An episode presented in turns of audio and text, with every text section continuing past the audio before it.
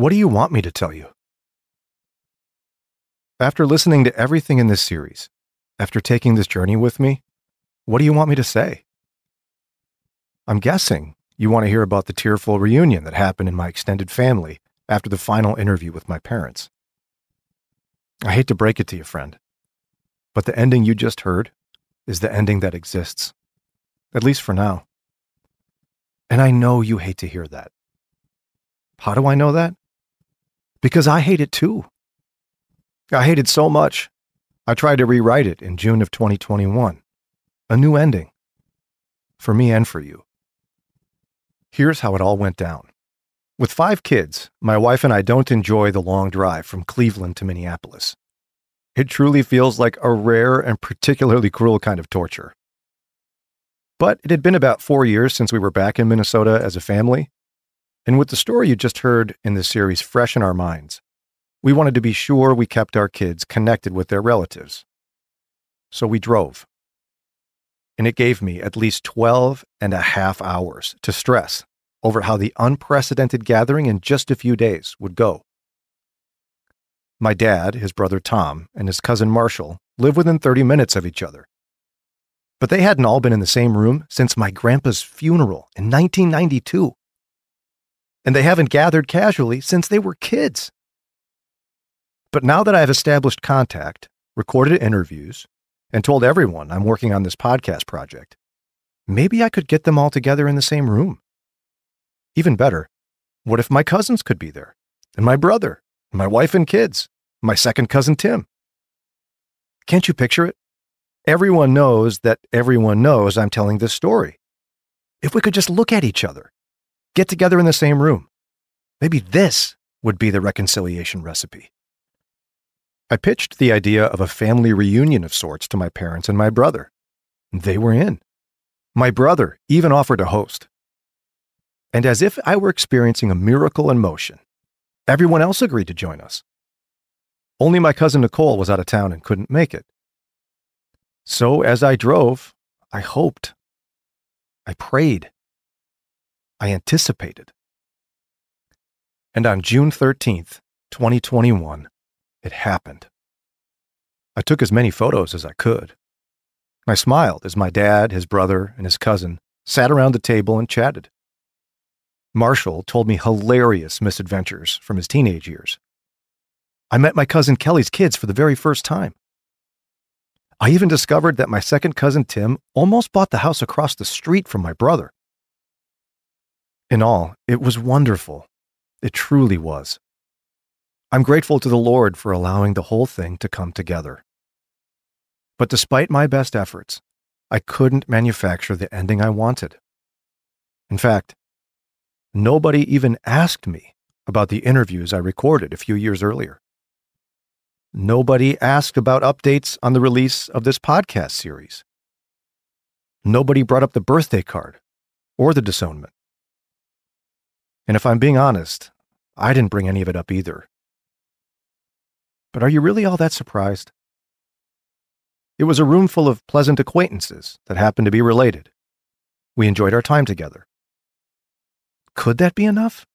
Should it be enough? You see, I very well may be the only person in the extended Dahlen family interested in knowing one another more deeply. They may be disinterested and more and perfectly satisfied with the status quo. And if I truly love and respect them, I can't insist that they conform to my desires. Instead, I can learn to accept them for who they are and what they want. So, here's my question for you What does it say about you and me that we aren't satisfied with what actually happened? What does it say about our souls? Think about it this way have you ever read a really great book with a terribly unsatisfying ending? Had an experience where you were tracking with the story and then all of a sudden they lost you? You take the time to invest in the characters and the storyline and the relationships, and then all of a sudden the ending just doesn't do it for you. You know, when the guy doesn't get the girl, when mom and dad don't make up, when we don't find the redemption we ache for the redemption we feel like we earned Or our irritation with endings can happen the opposite way as well.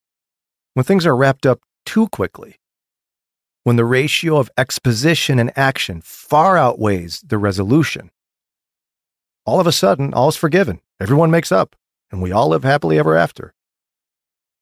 Why does this happen to us? Why are these endings so bothersome? Here's my take we mourn the quick endings because they don't feel human. When everyone sings kumbaya out of nowhere, when everyone forgives and forgets without any real conversation, we think, this isn't real. This would never happen. There's no redemption earned here. And we combat the other kind of ending because we ache for resolution. We long for redemption. Because I believe the need for redemption is written on our hearts, whether we want it there or not. Don't believe me? Let me take you back a bit. Well, actually, back a lot, to the beginning. In the book of Genesis, everything was good in God's eyes. He actually says that over and over. He calls his creation good. And life was perfect in the garden. That is, until Adam and Eve did the one thing they weren't supposed to do they ate from the tree of the knowledge of good and evil. And thus began the cycle of sin and shame, enmity between men and women, and a desperate attempt from humans to try to return to the garden to be in perfect communion with God. But our sin keeps us separated from God and each other. Now, apply this to what we've learned together don't many families collectively deny this fundamental spiritual reality?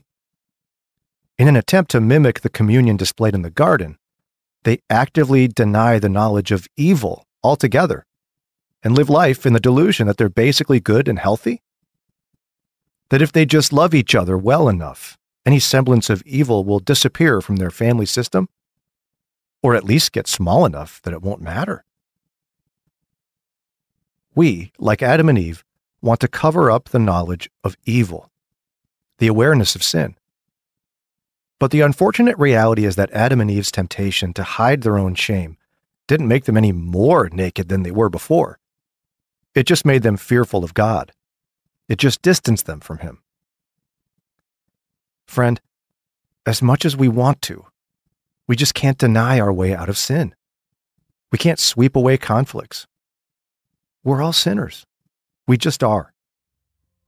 And if we view our families as basically good, we are unwittingly surrendering the opportunity for intimacy, for a truly healthy family system. One that presses into pain, acknowledges hurt, and resolves conflict. One that resembles communion with our Creator, our Father.